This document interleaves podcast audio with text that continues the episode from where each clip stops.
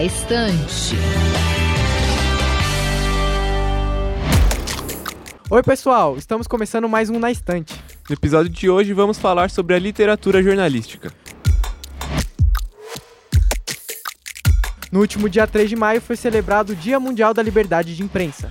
A data comemora o direito de todos os profissionais da mídia de investigar e publicar informações de forma livre. O jornalismo atravessa o espaço comum das reportagens e vai além, em livros que contam as experiências dos jornalistas e histórias que só poderiam ser contadas nessas obras que vamos falar hoje. Eu sou Rian Leme. E eu sou o Gabriel Rosalim. Está no ar mais um Na Estante. Pode não ser literatura, o jornalismo, ele acho que tem que fazer pontes com a literatura frequentemente. Cláudio Ângelo é jornalista do Observatório do Clima e já escreveu um livro a respeito do meio ambiente, chamado de A Espiral da Morte. Este livro é um trabalho de apuração que tenta desvendar como sobreviver às graves consequências do aquecimento global. O ator mostra como o Ártico e a Antártida estão derretendo por causa das ações humanas e como isso impacta desde animais como pinguins e os ursos polares até moradores de metrópoles brasileiras como Rio e Recife. Cláudio entende que os livros são uma mídia alternativa para realizar o jornalismo. É um elemento a mais, é uma, uma mídia diferente na qual você se expressa, na qual você conta histórias que frequentemente não cabem por uma série de fatores, tempo, de, de depuração dos fatos, que não cabem num, numa, num jornal, numa revista ou numa matéria de rádio ou de TV.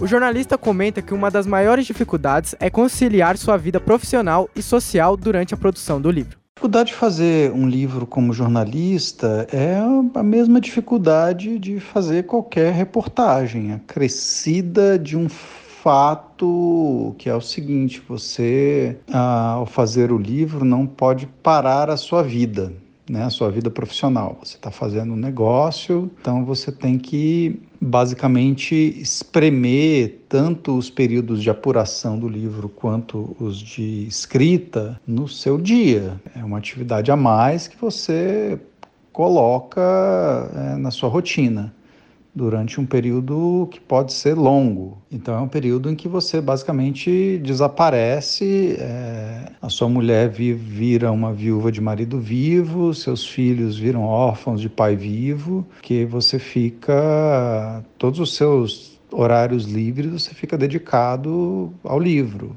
Além do Espiral da Morte, uma indicação do Cláudio é o livro A Sangue Frio, escrito pelo americano e pioneiro no jornalismo literário Truman Capote. A obra é um romance-reportagem e relata a história da morte de toda a família Clutter, no Kansas, e dos autores da chacina. Após ler a notícia do assassinato da família no jornal em 1959, o escritor decidiu escrever sobre o assunto. Em 1965, a história foi publicada em quatro partes no veículo The New Yorker, que é uma das maiores revistas norte-americanas.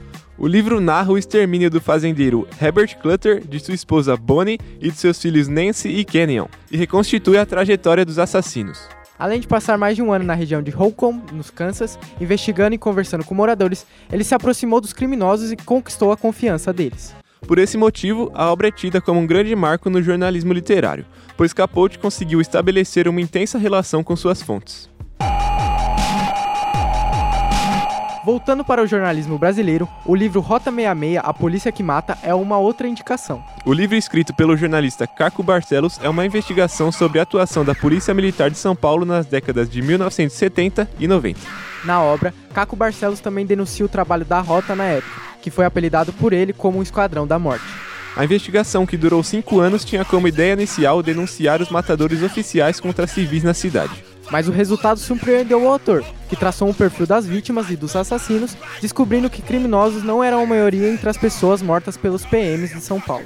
A obra teve seu reconhecimento com a conquista do Prêmio Jabuti de Literatura em 1993. Essa dica é para você que sonha em se tornar um jornalista e quer saber como entrar nesse mundo. Jornalismo para Leigos, de Heródoto Barbeiro e Hildo Simons, oferece uma visão prática e atual sobre o universo das notícias. As páginas abordam desde a produção de conteúdo impresso e digital, sem deixar de comentar sobre produções de rádio e audiovisual. Os autores também comentam sobre os deveres e responsabilidades de um jornalista, com a visão de alguém que atua na área.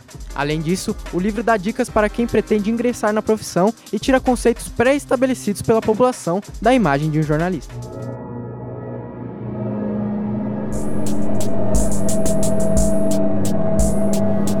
A nossa última indicação é o ganhador do Prêmio Nobel de Literatura no ano de 2015. O livro Voz de Chernobyl é escrito pela jornalista bielorrussa Ivestilana Alechevich. A obra conta histórias e experiências de quem viveu o desastre radioativo de Chernobyl. São encontradas nas páginas relatos de viúvas, soldados, bombeiros, médicos, cientistas e moradores que estão vivendo na cidade até hoje. Os relatos são propositalmente fortes e tristes, com o intuito de fazer o leitor sentir a dor real das vítimas do desastre. Além das histórias, o livro também denuncia o governo local, que não tomou as melhores decisões para proteger a população, nem forneceu equipamentos de proteção para os profissionais de resgate.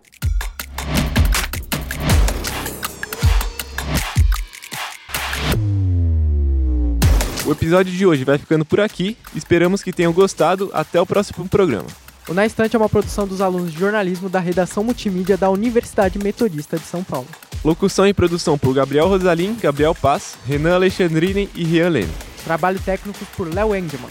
E orientação da professora Filomena Saleme. Até o próximo Na Estante.